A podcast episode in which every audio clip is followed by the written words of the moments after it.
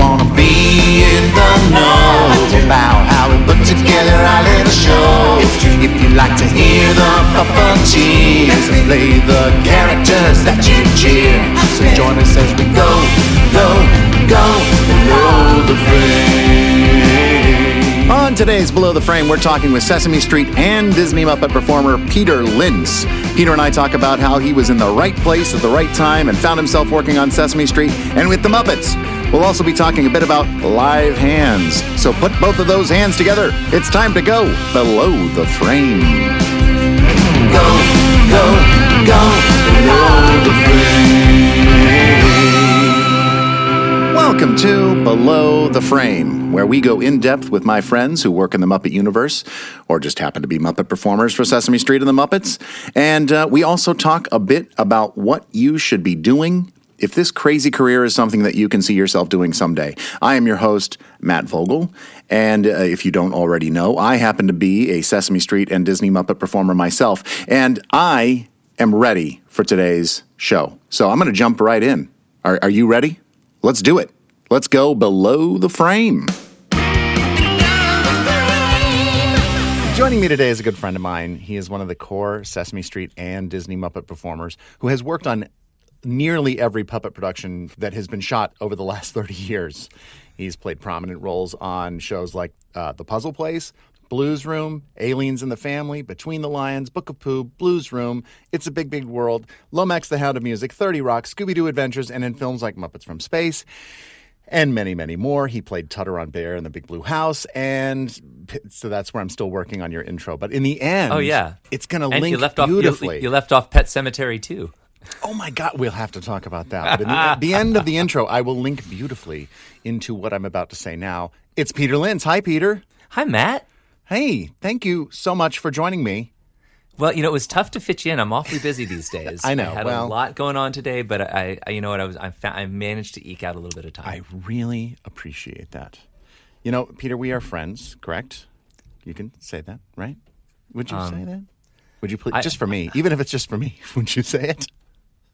Yeah, I'd count you among one of my best friends. Okay, actually, good. I love you very much, Matt Vogel. I'm not ashamed to say it. I've known you for years. I knew you when you were a pupa, and ew. Well, you got better. Yeah, good. I'm not going to pretend that I don't know anything about you, or at least I'm going to try that I don't. Well, you know, I got to ask questions. It's my job to ask the questions, and so I'm going to start by saying, where did young Peter start life? Where did you grow up? Tell me where you grew up. I grew up in Decatur, Georgia. Is that basically a suburb? Unincorporated. It's a suburb of Atlanta, but it's Atlanta. It's engulfed by Atlanta.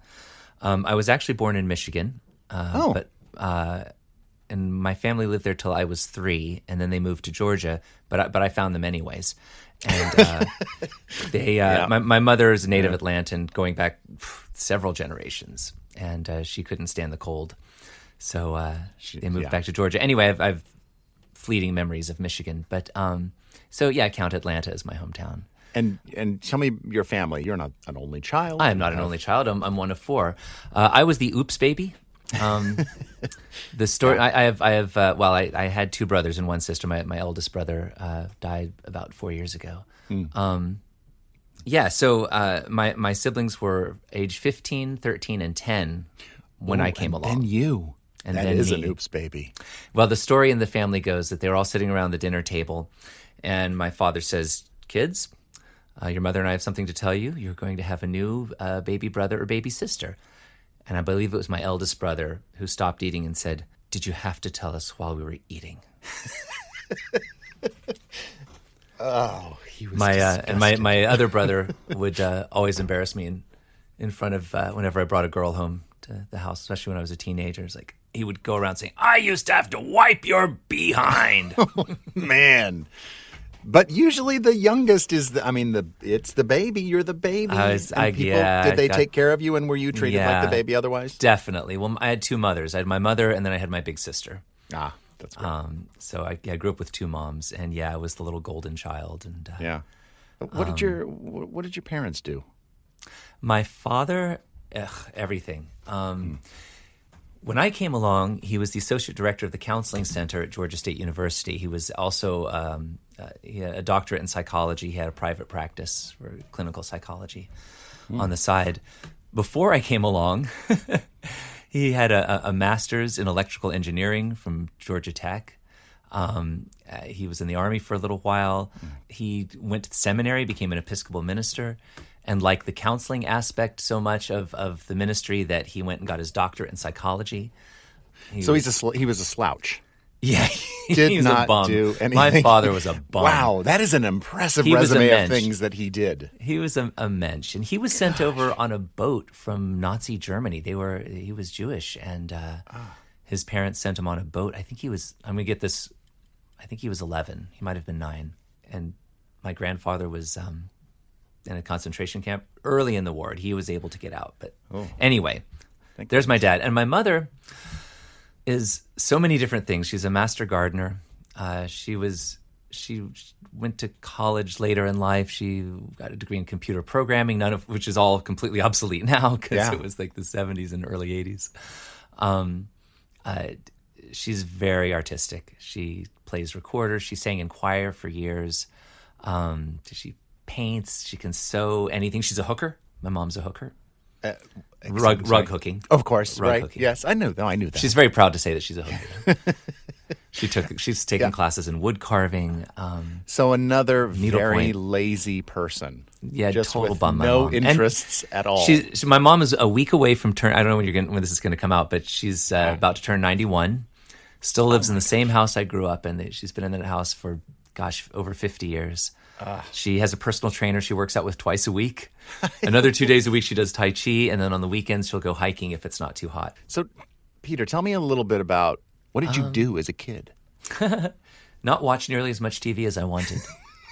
Right. Growing up in the 70s, I was, I loved me some sitcoms. I loved me some Mary Tyler Moore and Bob Newhart. MASH, oh my gosh, I was raised on MASH. Yeah. Brady Bunch.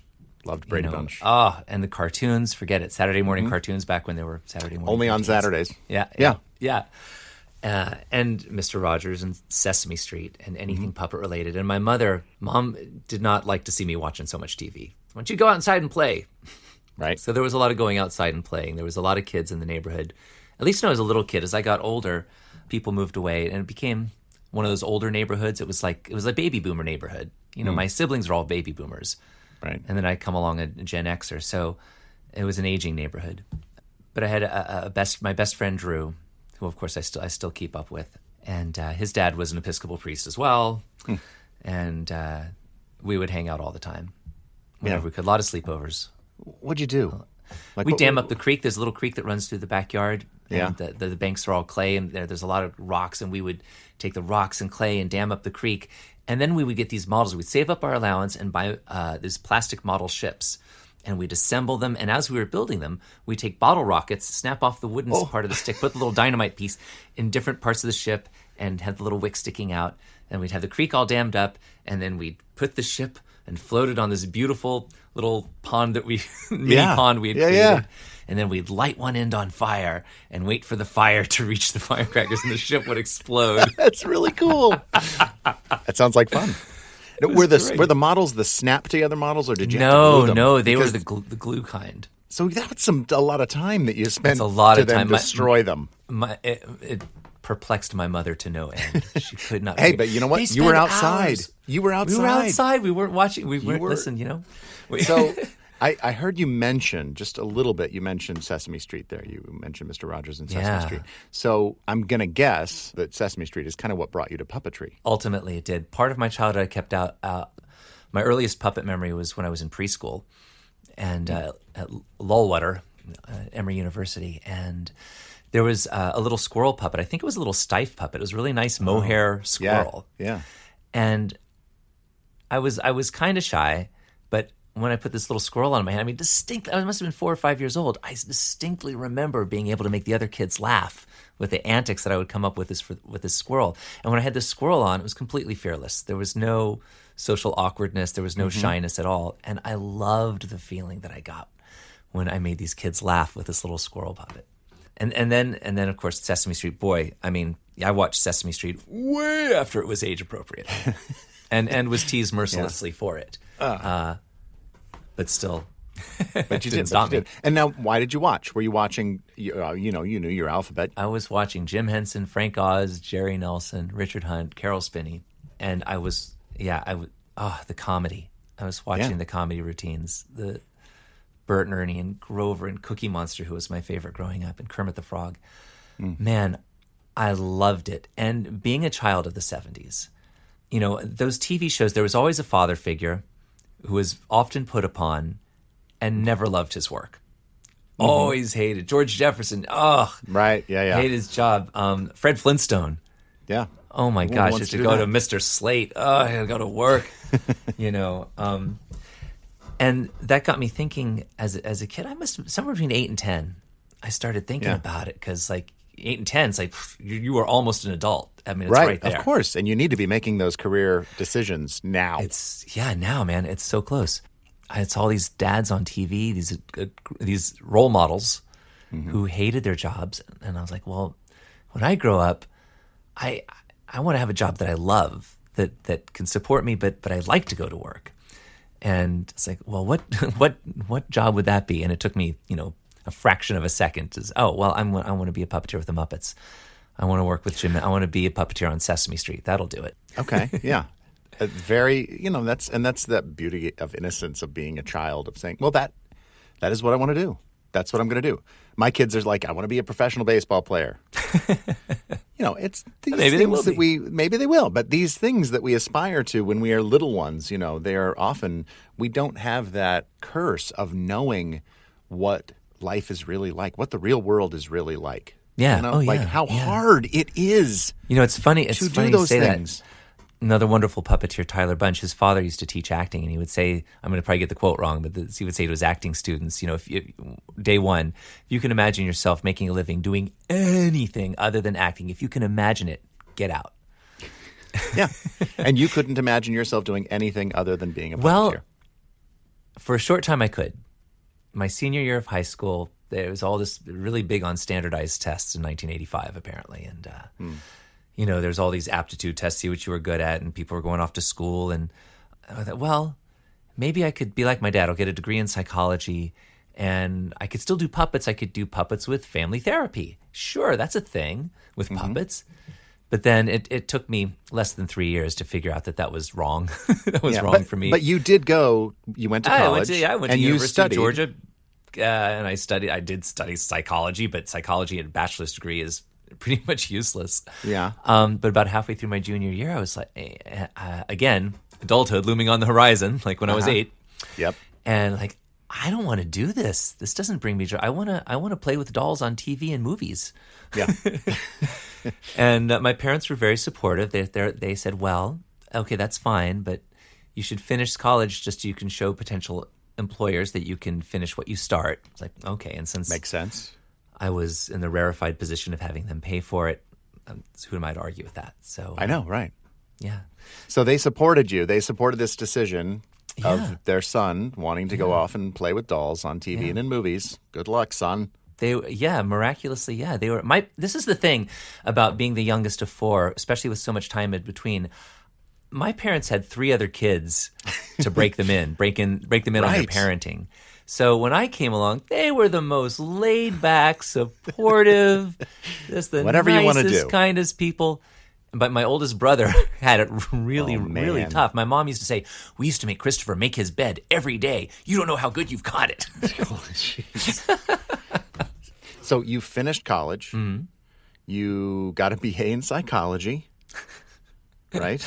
Yeah. And then what did you do? Did you just, I'm going to move to New York now? No, hardly. I wanted to get a job with the Muppets, so during my senior year, I hired a guy from the film department to video. Little compact videotapes were not really a thing yet, and I had to hire this guy to come and record on 3/4-inch tape, not even VHS, but 3/4-inch. Okay, because that's what they used in the industry. Yeah. And I set up a little puppet stage. I must have made out a cardboard box in the living room of the house I was living in. And I did an abbreviated version. I totally left off my puppet shows as a kid. I used to do puppet shows all the time. Did you? I did. I completely left off that part. Well, Well, just tell me about them now, and then we'll come. And we'll come back to this thing where you. So you, this was not your first puppet experience making. Oh my goodness, hardly. No, I did puppets. I was so into my parents would. I'd get puppets as gifts. People would make me puppets. I did take a puppet building course along with my mom at the Center for Puppetry Arts. I was too young to take the course, but they agreed if she took it with me that it would be okay.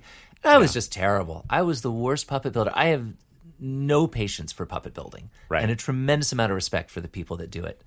I just want to play with the dolls. Mm-hmm.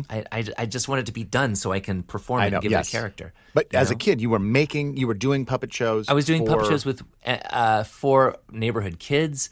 I remember I was like 7, 6, 7, 8, something like that, and a neighbor, a little girl up the street, was turning 4 or 5, and her parents like, Peter, would you? And they knew that I did puppet shows for the neighborhood kids all the time.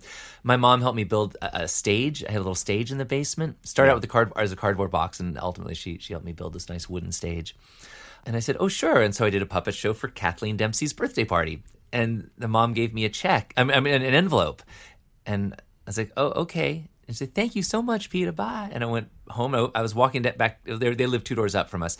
And I'm walking on the street back to my house, and I opened up the envelope, and there were 2 $5 bills in there. Oh. I'm like, what is that? Why did she do that, Mom? Why did she do that? She said, well, you worked. She was paying you. It's like, yeah, but I was having fun. It wasn't work. Oh, boy. Yeah. And so you were paid. And then you continued to do that. That was my first paid puppet show. And I continued to do that. There were little art festivals in Atlanta. There was the Piedmont Park Arts Festival every summer, and I would set out a suitcase and take a few of my best puppets with me, and I would just do improv, talking to people walking by, and I'd put out a hat. And these were puppets that you built? No, I was a terrible builder. Didn't want to build. These were gifts. We would go to craft fairs every year. There's the Powers Crossroads craft fair down in Noonan, Georgia, around Labor Day weekend every year. And there was a woman who built these great puppets there. And every year we went, my dad would buy me a different puppet from this woman. And so I had a bunch of her stuff. And then I had the Fisher-Price Sesame puppets. You know, I had Grover and Cookie Monster and Oscar. I had the line of the Sesame Street finger puppets, Ernie and Bert and Oscar and Cookie and Grover. And you kept doing this. You kept doing puppet shows. And then throughout elementary, high school. But then you set it aside and then went to college and you came back. And thought, I'm going to make a video for the Jim Henson Company. I need somebody to help me.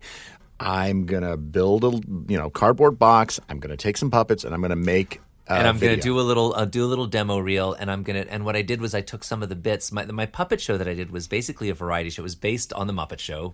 Okay, what a surprise! Yeah, with different skits. One terrible puppet that I did actually build was Sarah Smith. And Sarah Smith, I could actually crochet. I couldn't crochet anything except for a straight line.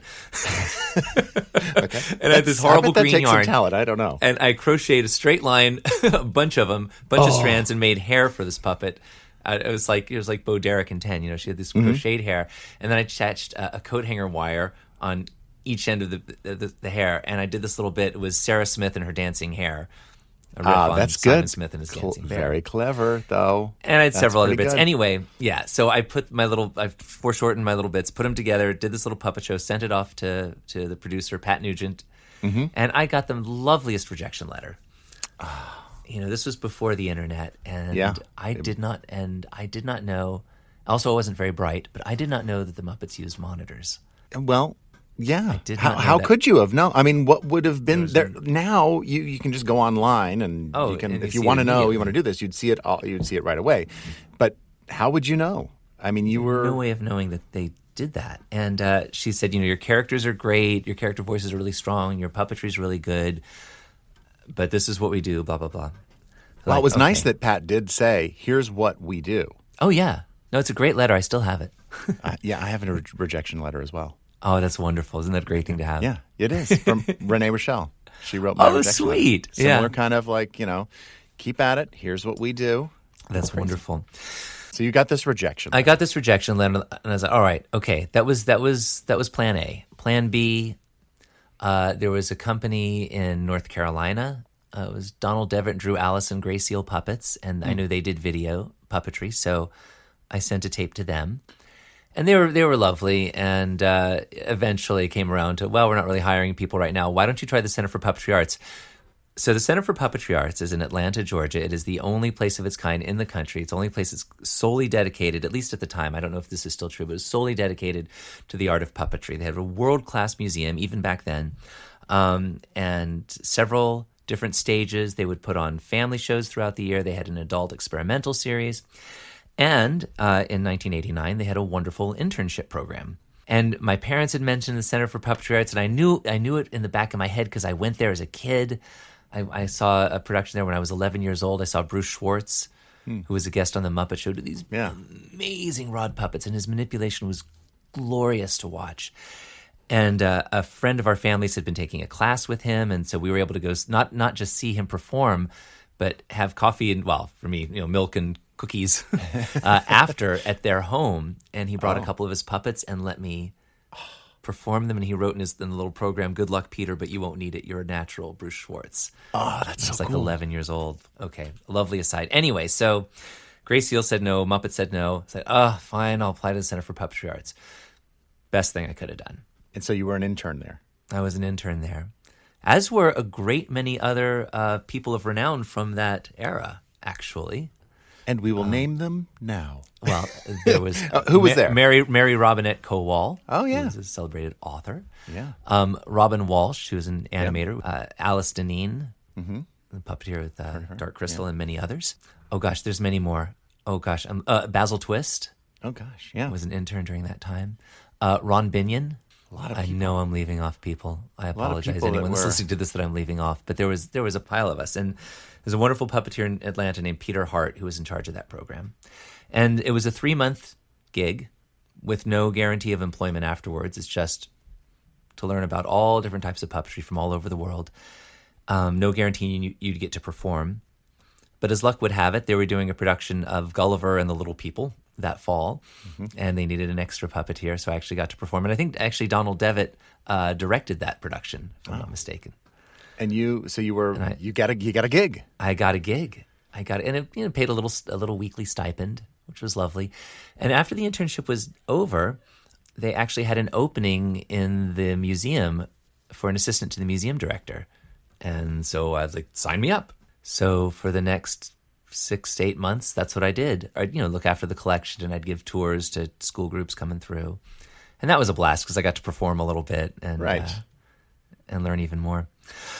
And then, so after I'd been at the center nearly a year, they were getting ready to mount a touring production of Pinocchio. And they held auditions, and I auditioned, and I got the lead as Pinocchio for a touring production, go all across the eastern half of the U.S. for 8 months. That's a long tour. Or maybe it's not a tour. But that same summer, they actually, and Jim died while I was a museum docent. That was during that period. But at the time, right before Jim died, they were starting to look for puppeteers in the South because the original Disney deal was going to happen. And they thought they were going to have studios. It was at the time it was called Disney-MGM Studios down in Orlando. Yeah. What's it called now? It's just called the Disney's Hollywood Studios, I think. Okay. It's something like that. It was Disney-MGM Studios back then, and so they were looking for puppeteers in the South, basically Rolodex time. Okay, who do we have? Who's around that we can train? And that summer, when I got the job with Pinocchio, Steve Whitmire and Kevin Clash came to the center and auditioned a bunch of us. And my friend Robin Walsh said, "Oh, they're coming. You should sign up for it." Well, of course I'm signing up for it. And she said, "They use monitors." Like, that kind of rung a bell. Wait, monitors. That's right. What does that mean? I'm coming over to your house. So she had a camera. She hooked it up to my parents' television. I had that wonderful animal puppet that was with the eyebrow mask. Oh yeah, that's a great puppet. And so we practiced. And it's like, oh my God, this is so hard. That was the first time I'd ever had a puppet on my hand in front of a camera looking at a monitor. And it was like, at that point, I'd been puppeteering my entire life. What was I, 22 years old? Yeah, I was probably full of confidence. Savvy, full of confidence. I could, yeah, it was awful. It was like I'd never touched a puppet in my life. And what did you think? Did you think, oh, I'm screwed? there is no way? Or did you think, no, I was determined. I'm going to get this. How long before they were going to arrive at the this? It was just a few days. A few days. We did not work that much on it. It was a couple of times maybe, and it was just kind of to rough it in. And I by no means had it anywhere close, but at least I had a notion of what it felt like. And Robin was the one who told me, because she had been working on it, and she's like, your brain eventually makes the flip. It's like a switch, and you got it. And it's like, okay, and I just had to trust her on that. Yeah.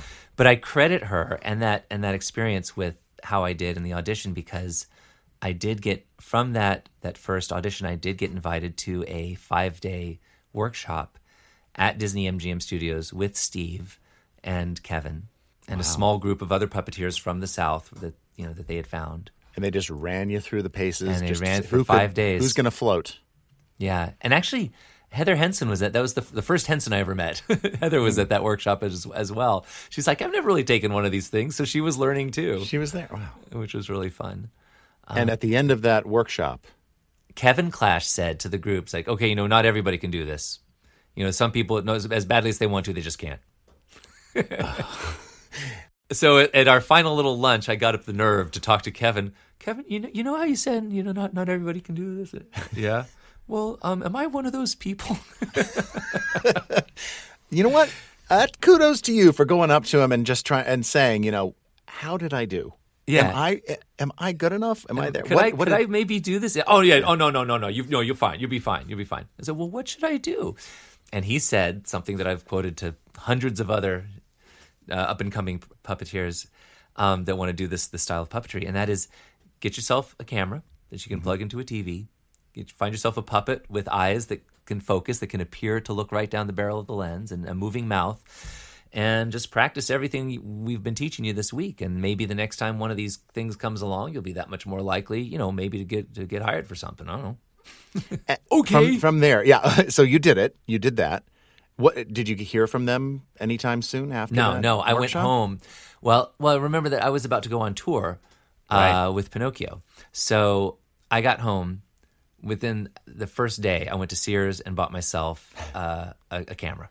Okay. And I still have this thing. It's this big, hulking RCA camcorder that takes a full-size VHS cassette. Oh, yeah. Cassette. I had one of those. Yeah, baby. Or my dad did, yeah. Yeah. And the right cabling so I could hook it up to different types of TV sets. And I took that thing on tour with me. And every single hotel we'd stop in, I would hook it up to the TV and I would practice the stuff that we learned in the workshop. Because it's a lot of downtime on a tour like that. A lot of downtime on a tour for sure. Hours every week, and I had a couple of okay puppets at the time. Along the tour, I met Mary Robinette Kowal, who I mentioned earlier, and she was living in North Carolina and building puppets. And she said, she didn't know there was a Puppeteers of America. She's like, I didn't know anybody else did this.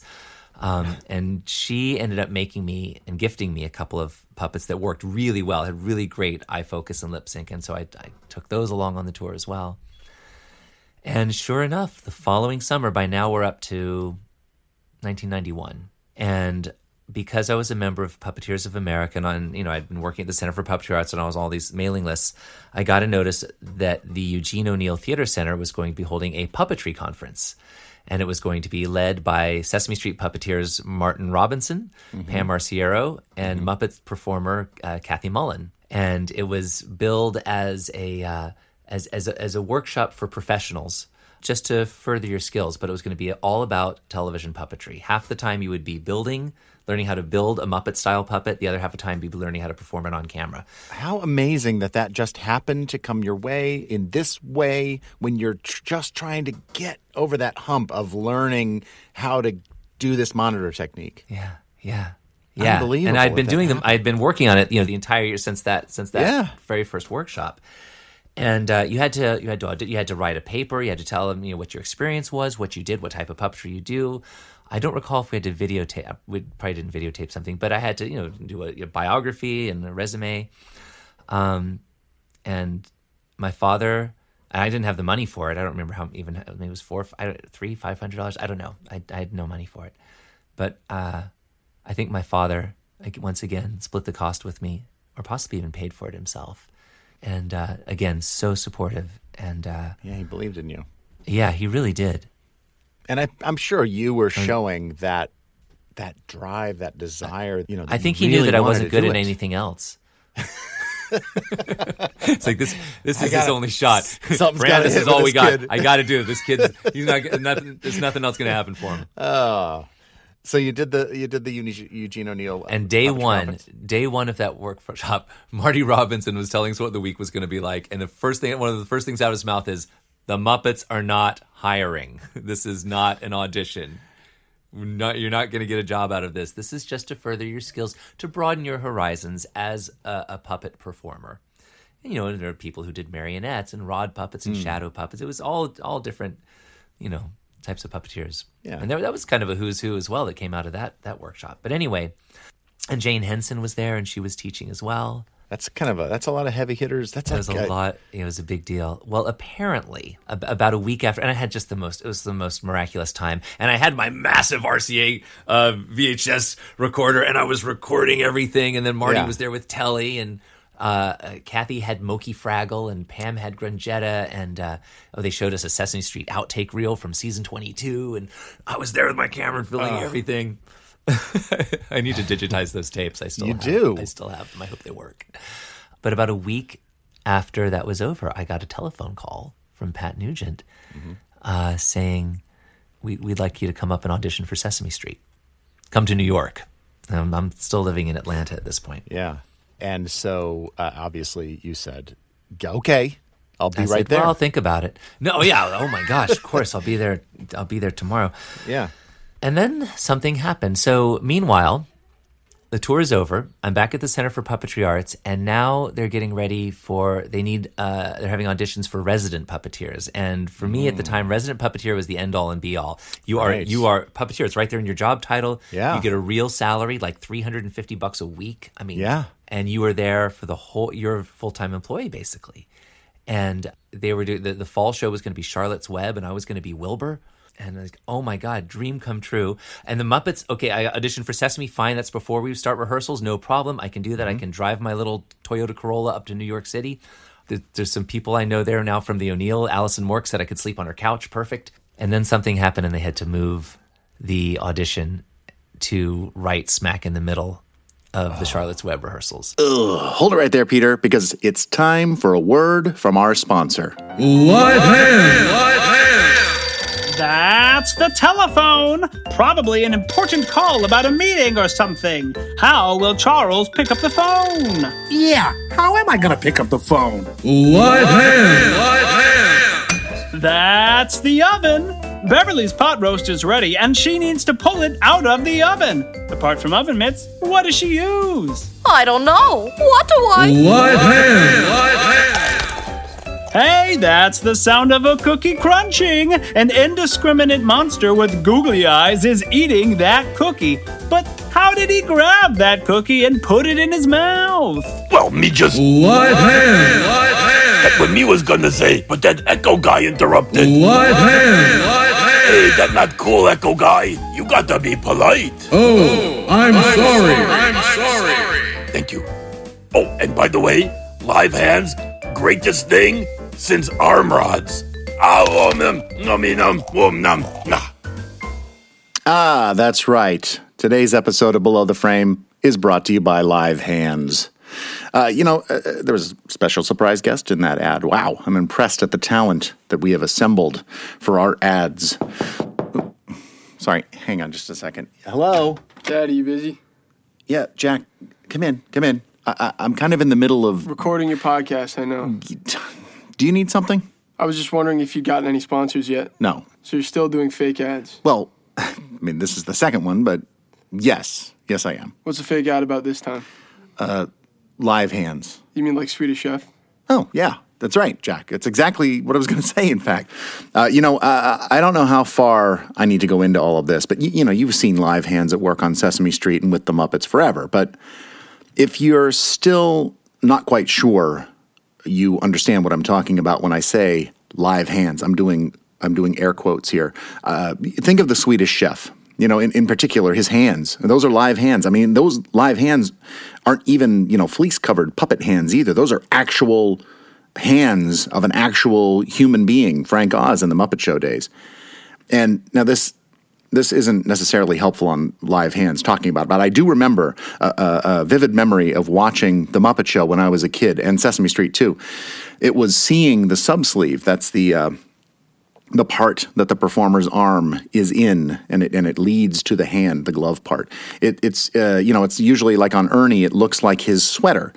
You know what I mean? And so when I saw that subsleeve, a little light bulb went off in my head, and I grew very curious about what was happening below the frame there. And I think that seeing that subsleeve really started to stoke the fire for me, and start my love of puppetry. Anyway, keep your eyes open. Maybe you'll see a subsleeve on a live hand character next time you're watching, and you'll kind of gain a whole new understanding for how these characters work. I'd like to thank Live Hands for being a sponsor of Below the Frame. So, I'm still here. Oh, I'm sorry, Jack. That's okay. I'm going to leave now. You're leaving? Yeah, I think my bit here is done. Okay. Thanks, Jack. Mm-hmm. Bye. Below the Frame.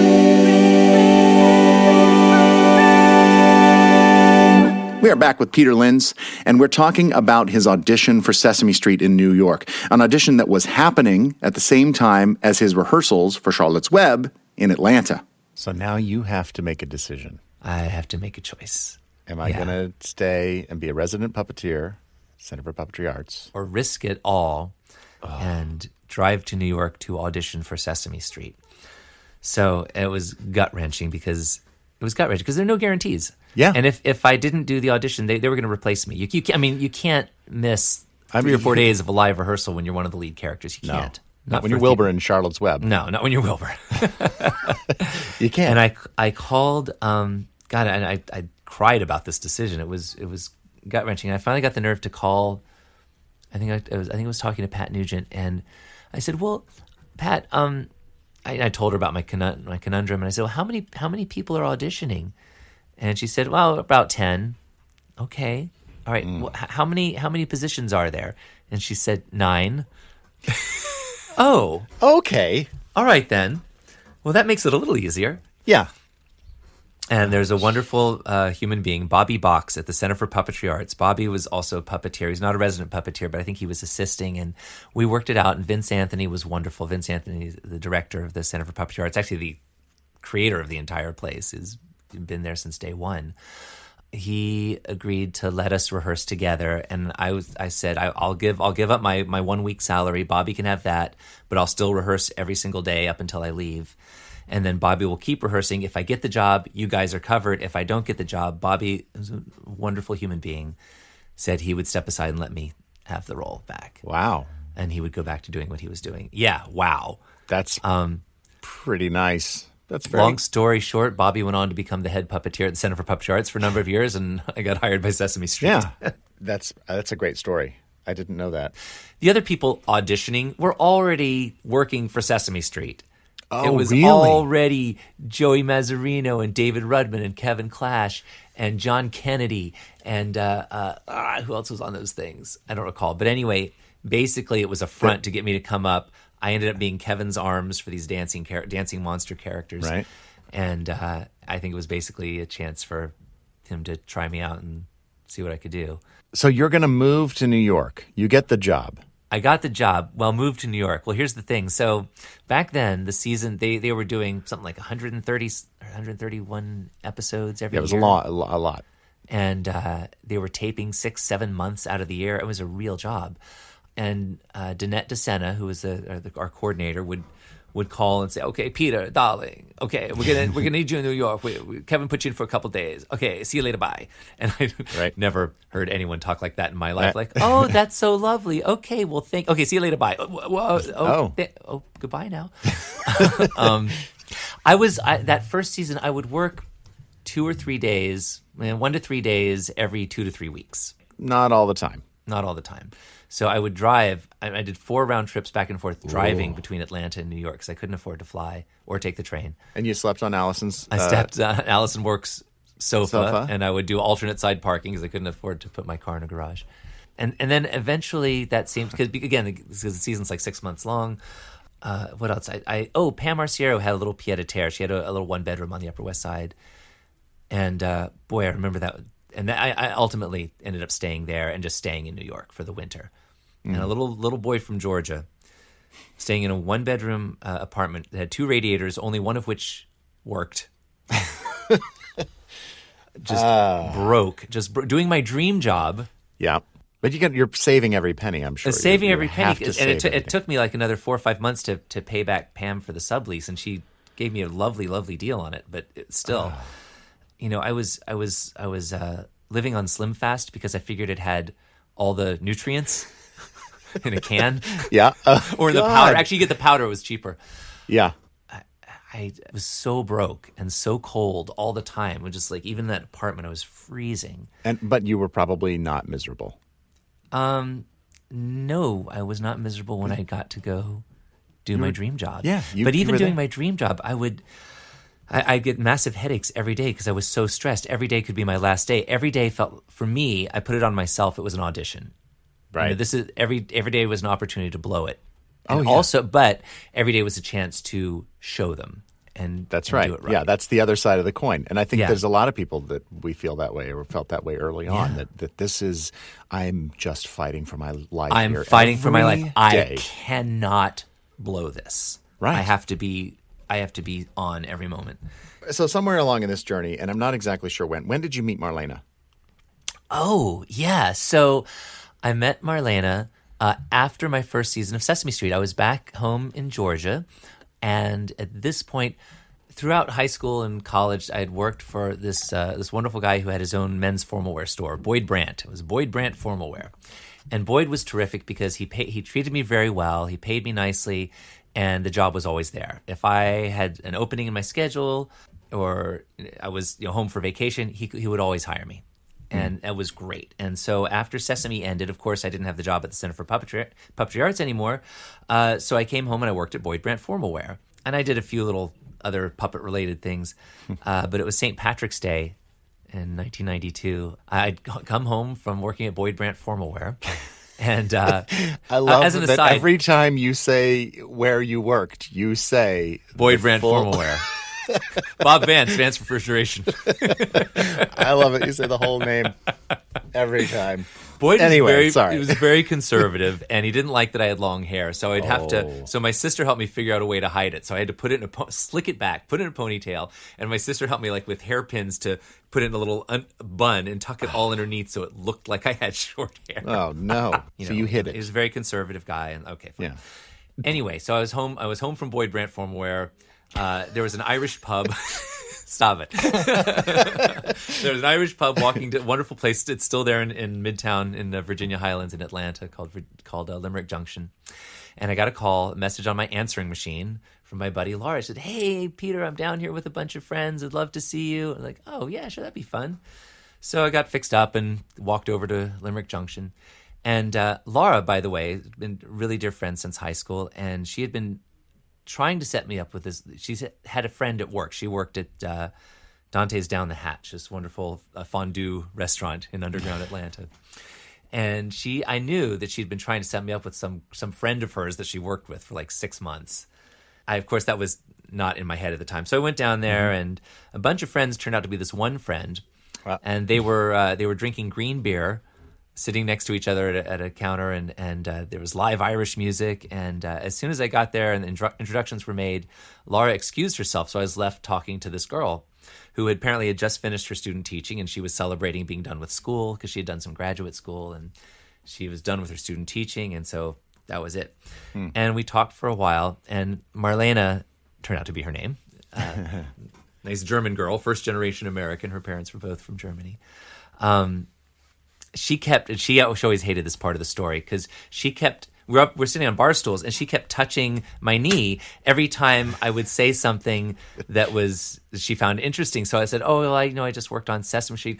And she would go, "Really? That is so interesting." And she would emphasize the words by touching my knee each time. She has no memory of that. It's a little personal. That's a little I mean, you're just flirty, a little personal. You're a little flirty. She always hated that part of the story. Anyway, eventually she excused herself to go to the bathroom, and Laura came back, and I said, "Laura, is this by any chance the girl you've been trying to set me up with for the past 6 months?" And she got this huge eating grin on her face, and she said, uh-huh. Like, oh, all right, yeah, she's pretty cute. Yeah. The part of the story Marlena does like to tell, however, is that I was not going to call her. And she called me the next day. What? Well, I had kind of been, I dated this other woman-ish and kind of been burned by the experience. So I was kind of off dating at the time. So I was like, you know, she's really nice, but you know, whatever. She called me and asked me out. And you said, but you said yes. Oh, yeah. Yeah. Said, something made you say, yeah. Something made me say, well, we had a nice talk, you know? Yeah. She touched my knee. So, you know, that's I say no to that. She doesn't find me repulsive. So we went out on a date, and then, boy, that was it. We saw, I mean, that following weekend, she and her best friend had a trip to Florida that they had planned, but apparently, I found it in retrospect, she talked about me the entire time. She came back from that. We saw each other every single day. And after 2 weeks, I was like, I knew that this is it. She's perfect. It was 2 effortless. Weeks. Yeah, I knew. It was just, the timing was spot on. And apparently she knew that too. And we admitted that to each other after dating for 2 months. Wow. Because we were so ridiculously compatible. Yeah, so we spent that whole spring and summer together and had the greatest time. But yeah, and then that summer, towards the end of the summer, I got a big package of scripts from Danette DeSena, and along with the casting. It's like, oh, I'm going back to the show. And I was thrilled because I didn't know for sure I was going to go back. Meanwhile, Marlena got a full-time job teaching fourth grade at a school, which is great, which is what she wanted to do. Yeah. So it was perfect. So, like, we're both really happy for each other. And, so she taught, and I went up to New York, and she came up to New York a couple of times during that season. And I remember that when she came to the set, and keep in mind, this is only my second season. I don't know everybody really well. She's walking into the Muppet room at the Muppet Lounge. You've heard the story. At the same time, Marty Robinson. I know what's coming. Is walking out the door, and I said, "Oh, Marty, I'd like you to meet my fiance, Marlena." And Marty says, "Fiance? I didn't know you were straight." And continues to keep walking out the door. Oh, man. Marlena thought he was the biggest jerk. I said, no, that was funny. That was funny. That's great. That's a great story. She later, you know, came to know and love Marty very, very much. How can you not? Yeah. So you did Sesame Street. Oh, well, I did Sesame Street. And then come December, we were going to be wrapping pretty soon. And I was talking to my dear friend Carmen Ospar, who plays Rosita, and said, well, what are you doing after the season? And she said, oh, I'm working on this new show out in California for 6 months that Kevin's putting together. And I said, I want to work on that. She said, oh, you should ask him. Okay. And so I said, Carmen said, you're putting together a show in California? And he said, yeah. I said, well, could I work on it? And he said, yeah, you want to work on that? Sure. I didn't think you'd want to do it. I was like, yeah, I want to do it. Why? Yeah. Okay. I mean, you still have to audition for the producers, but yeah, sure. If you want to, sure. I'll set that up. So we did. And so he did. And I did. And the show was called Puzzle Place. Yeah. You played Sky and Nuzzle. I played Sky and Nuzzle. As did you for season 3, well, I think. That's getting ahead of ourselves. Yeah. Marlena continued to teach, and she came out to California a couple of times. And then after Puzzle wrapped, I went back to Georgia. And at this point, we're getting up to season 25 of Sesame Street. Mm-hmm. Marlena and I were married at this point, and we decided to just Sesame Street was calling again. There was a lot of work happening in New York, and so we decided to move to New York. And she was fully supportive. She looked at it as an adventure. She was like totally gone. Her family, of course, did not want her to leave. Of course not. And they did not want me to take her away from her family, but she was like, it's an adventure. We'll be back to visit. You guys come up and see us. So that's when we moved. Finally moved to New York. So I'm going to pause that part of the story just for a minute, because I want to talk a little bit more about just puppetry in general. Mm-hmm. You know, you're such a pristine manipulator of puppets. Thank you. Not of people. That's a different thing, and that is very bad. That's a different thing. But you really are one of the preeminent puppeteers in our ranks, I would say. Oh, that's very kind. And you and I do the domestic training, along with Martin P. Robinson, Marty. But you also do international training. You've done like Germany and China and Mexico, and I'm sure other places. And Jordan, Amman Jordan, and Hong Kong. What are some important aspects when training people in this art form? What are you looking for? You know, initially I'm not looking for anything. There's so much to learn. Mm-hmm. It's so dense. is there's so much information to be communicated to someone who's never done this before. And I try when I teach to break it down to its simplest forms. I will often get a little too technical too quickly, but I try not to do that. I'm just looking for the slightest, the slightest little light bulb of them getting it. But even getting to that point, I mean, that can take a long time. It can take weeks. It can take a long time. Sometimes you won't see that in. Oftentimes, you don't have that kind of time. Yeah, you don't have that kind of time to see it. You know what I look for? You're looking for a little spark. I look for spark. I look for improvement. If from day one to day two you're a little better, and day two from day three you're a little better, that's great. You're doing. That's it. That's all you can ask for, really. Yeah, and you like teaching. I do enjoy teaching. I find teaching. I find it exhausting. I find it way more exhausting than performing. Because when you're teaching, it is a performance of a sort. It is. It is absolutely exhausting. But you enjoy it. I do. I like. And my father was a teacher. He was a professor. I left that off his resume, but he taught as well. And, you just live for those aha moments. You see people start to get it. That was those were my fingers snapping. Yeah. So there are probably people listening who want to hear. I hope there's some people listening. I do too.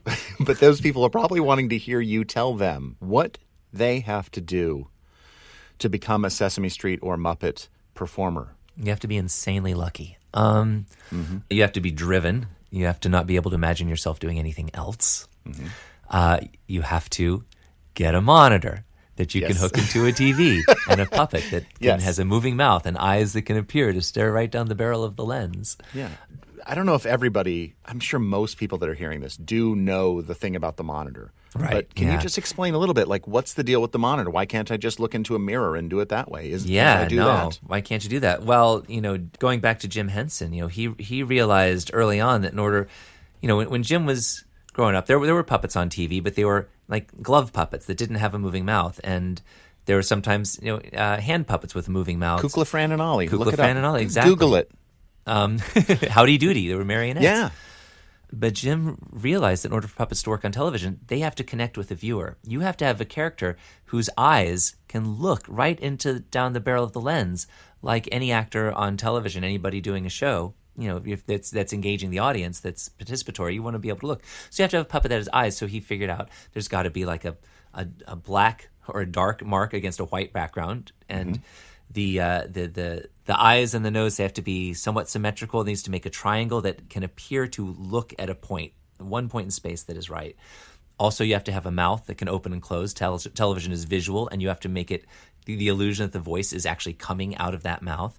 Mm-hmm. And in order to answer your original question, to know where your character is looking, if they are indeed looking right into the camera, or indeed looking or appearing to look into the eyes of whomever they're speaking with, the puppeteer is going to have to look at the same image that the viewer is looking at to be able to know. But why can't it just be a mirror, Peter? Why can't we just... It can't be a mirror because it's not a mirror image. It's a true image. So it's a true image. In a mirror, if you put your hand to the right little mirror, that it's opposite of reality. If you're looking at a monitor, you put your hand to the right, the image on the screen is pointing to the left. And it's a real bit of mind gymnastics to get used to that. You do it long enough. You practice long enough. But it's really important. That's how we work on the show. It's this monitor that is not a mirror image. It is the true image. It is the true image. And it has to. Some people say, well, why don't you just, and they do this in some of the Sesame co-productions, why can't you just, modern... Jim didn't have this option in the 1950s, but why don't you just flip the switch and just make it a mirror? And you don't do that because you're an artist. You're composing a frame. Everybody in the studio is working to the same picture, and if you're looking at a flipped version of the image, you're not speaking the same language as the director. You're not speaking the same language as your DP, as your cameraman, or even your viewer. It's not the same. It's not the same portrait. It's not the same work of art that your viewers watching. Yeah. So that's why it's important. Monitor is it's got to be there. Yeah. And puppeteering for TV or film without a monitor, it's like you might as well be a cameraman without an eyepiece. Just point the camera, it'll be right. Yeah, it'll be fine. Yeah. No. Yeah, we've had that happen. People have asked us, why can't you just do it without the monitor? No. I can't. No, trust me, it looks good. No. Okay, no, fine. No, you don't look at the eyepiece. I won't look at the monitor. We'll see how it looks. Going back to a question you said about what do you need to work on Sesame Street and with the Muppets, and I was giving you very technical answers. Yeah. Even more important than any of those things is you have to be a good actor, and you have to be a good improver. You have to do acting and improv. That is my one regret in my childhood and growing up. Something that I didn't do is I didn't take acting classes. I didn't take improv. I suppose I have a knack for it, apparently, because I make my living doing it. But I work with people who have had formal training. Matt Vogel, who I see just killing it with every character they touch, and working in film, working with getting to work with Amy Adams and Jason Segel, people who are just masters at their craft, right? And who would never do a scene the same way twice, and yet every single take would be spectacular. You'd be happy to have any of those takes. It comes from a really strong foundation of acting and improv. And this is my my current soapbox, my current complaint with the not all but many up and coming puppet performers that I see these days, is that their manipulation is on point. They're doing so great, but the one thing we're really, really missing is the acting and improv chops. It's so important. I think it's been missed in favor of this surgically precise manipulation, which is great. It's a great thing. But they're all parts of the toolbox. You have to have all the tools. You have to have all the tools. You can't just be a spectacular manipulator. Yeah. You've got to be able to act. You got to be able to make bold acting choices, interesting, different bold acting choices, and you need to be able to riff. You've got to be able to improv in character. Right. And that's something that I, frankly, struggle with, but I'm very conscious of working on. Me too. Well, I think we have to be. That's just kind of part of our nature. We want to improve. We're always wanting to improve. Right. Yeah. I mean, if I had to do over again, I'd go to college for theater and do nothing. But unfortunately, when I was in school, I wanted to take acting and improv classes, but at the time, if you were a major, that's your major. You're in that channel. That's it. There was one class my freshman year. It was called Acting for Non-Drama Majors. Oh. And I was terrible. It was so bad. But that was the only chance I had. And then you weren't eligible to go out for plays or take acting or improv because that was just for theater majors, which I was not. Well, you've taught so many people. You've taught classes for Sesame Street, but you also do you do something called Beyond the Sock. Yeah. Right? How long have you been doing that? 7 years, like 7 years now, I think. And is it you and Noel McNeil? It's myself and Noel McNeil and a puppet builder named Pasha Romanovsky. And basically, we're in a way recreating that very first O'Neill Center conference in a little bit less time with a little less star power. But it's a similar kind of thing where half the time the students are building a puppet led by Pasha. And the other half of the time, they're with me and Noel in a studio at a film school, working on camera with cameras and monitors. How many participants do you usually take? I think the most we can take is 24. I think maybe in the past we've had as many as 26, but we try to keep it not too. We have two groups of 12 people each, and that's great because just for this student-teacher ratio, we want everybody to get as much on-camera time as possible.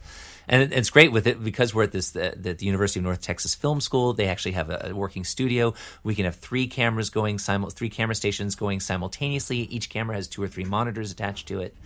Noel and I can circulate.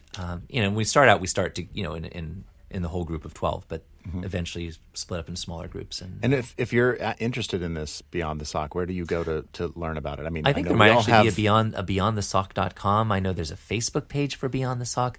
It generally takes place in early June in Denton, Texas, which is about an hour north of Dallas. Okay, we're going to go back to Sesame Street now. Hey, let's do that. But before we do, imagine that I've never been to Sesame Street before, and I am not a puppeteer. What would you tell me about what I'm going to see? Yeah, a big scene of puppets. Well, you'll see the famous set, of course. You'll see the steps, the 1, 2, 3 steps, and Hooper's store and the arbor, and all those iconic landmarks. It's a big scene with puppets. You're going to see a bunch of people basically on the floor scooting around on these little butt dollies. It's basically a cushion that's maybe, I don't know, 4 or 5 inches thick with the inline skate wheels underneath it that are nice and silent. and little cushions. Those people are going to be working with their arms up in the air over their heads, and you'll see the various characters on their hands. Oftentimes, you'll see two people underneath one puppet. If it's Cookie Monster, say, so you'll have someone, David Rudman will be performing his head and left hand, and someone else will be doing his, another puppeteer will be doing the right hand, but they're all squished together. And you'll see all these people very, very close, working very, very close together, occupying a very small space because the puppets are not so large. And if you don't want to have them spread far apart in the frame, you want them close together, you know, Abby and Elmo talking to each other. You can have the puppeteers underneath them, which are much bigger people than the puppets, also squished together. Yep. If there's a human in the scene, like Alan, they'll be standing up there generally behind the puppeteers, with the puppets coming up about, you know, their mid-chest. What are we, and the puppeteers, what are they doing? They're looking at monitors. There's usually a whole bank of these little, I don't know, what are they, 10-inch monitors? 9-inch, something like that. 9-inch monitors, all spread out on the floor in strategic locations. If a character has to walk from point A to point B, there will be monitor spread out along their path so they can see every step of the way. You know, they can see a monitor the entire time. We always want to see what it is. Always. Cables everywhere. There's be three big cameras. Sometimes, often there's a jib camera as well. Yeah. And boy, a bunch of people. That's right. All working to try to make this show happen. Make the show happen. Yeah. No studio audience. You know, we often get visitors, but there's no audience. There's no audience. No space for that really. Okay, so Peter, you've done so many roles on Sesame Street over the years, and I've actually got a crack research team. And they have done a little bit of poking around to find some AM characters that you played over the years, okay? Oh, my word. And I want to see if you know who I am talking about, okay? Okay. These are characters that you have played. Okay. Do you know who Elmore is? Elmore? Mm-hmm. Do you know Elmore? He sounds like Elmo's cousin. No. No. No. Is he? Okay. Elmore is a pet woodchuck of Mrs. Malloy, played by Camille Benora. Okay. And she brings him to Sesame Street. Uh-huh. She brings him to the bus stop to go downtown. Okay. A favorite thing of his. And Elmore quickly becomes fascinated with Benny Bunny's teeth, even more so when he sees how he can squeak them. That is in episode 3376, Peter. Any recollection of that at all? I got nothing. Nothing. I know those characters. I know those performers. Yes, Elmer the woodchuck. Was he a silent character? Yeah. I don't know. I enjoy the silent characters. Okay, now I'm going to give you a description of this AM, and you can tell me who it is. All right. Oh my god. This is more recent. This is harder than I thought. It is hard. Yeah. So this you played hundreds of characters. So I can't. Yeah, fair enough. I can't even remember bits I did last season. Fair enough. Okay, this character helped Murray measure the length of a surfboard. Now, what kind of animal was this AM? Bonus points if you can remember the AM's name or the title. Do you remember we used to do those things outside? Are you sure this is me? Are you sure both of these are me? I am told that this is you. This sounds, I don't know about this. I'm told this is you. This was Surfer Lamb. Surfer Lamb? Yeah, it was a lamb. And you probably had a surfer voice. I probably tried to totally talk like this. He totally talked about, you know, shredding some sweet waters out there, overhead and glassy, and I dropped a sky. All right. You're definitely going to get this one. Oh, God. This was featured in a Crummy Picture segment. I'm 0 for 2. That's okay. You're going to get this one for sure. Okay. This character was featured in a Crummy Picture segment. Uh-huh. Tries to help Cookie Monster not eat his partner. Not eat the boat. Not eat his partner. A chewy cookie. Yeah. That was Luke. Was it Luke Piewalker? Yes, in Star S'mores. That's right. Star S'mores. And you were so perfect in that because you were so whiny, just like Luke Skywalker is in Star Wars. I made a choice really early on just to whine every line I could. It was great. It was so enjoyable. All right, you went away from Sesame Street. I did. You know, I did go away from Sesame for a while. Yeah. What year did I do that? Well, I think in 1996. It might have been 95. Yes, for the number of years that, even though I did go away from Sesame Street around 95 or 96, I was always in at least one episode every season, even the seasons I wasn't a regular for or around on the set. There was always something that I would be brought in for, at least one.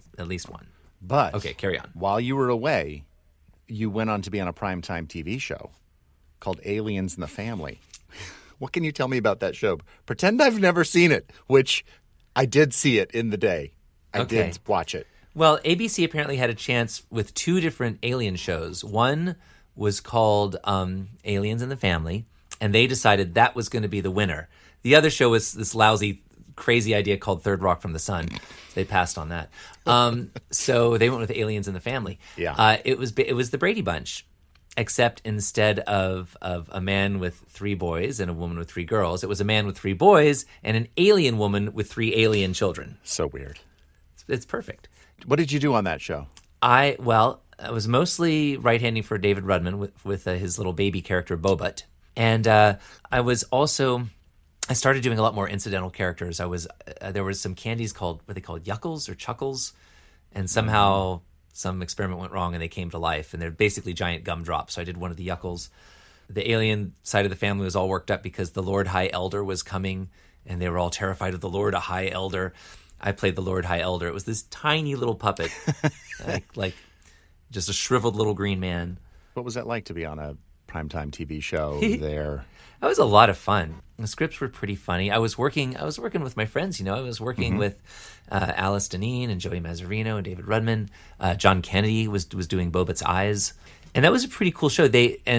Because it was a primetime sitcom, it was a really big budget, and so the set that they built was amazing. It was the entire set was elevated like 4 feet off the floor, and it was built on these about 4 foot by 4 foot platforms that you could pull out. Like when I was playing the elder sitting on the coffee table, I could actually be fairly comfortable. They'd pull out one of those 4x4 plugs. I could sit on the real floor or up on an apple box on the real floor with my arms straight up through the coffee table.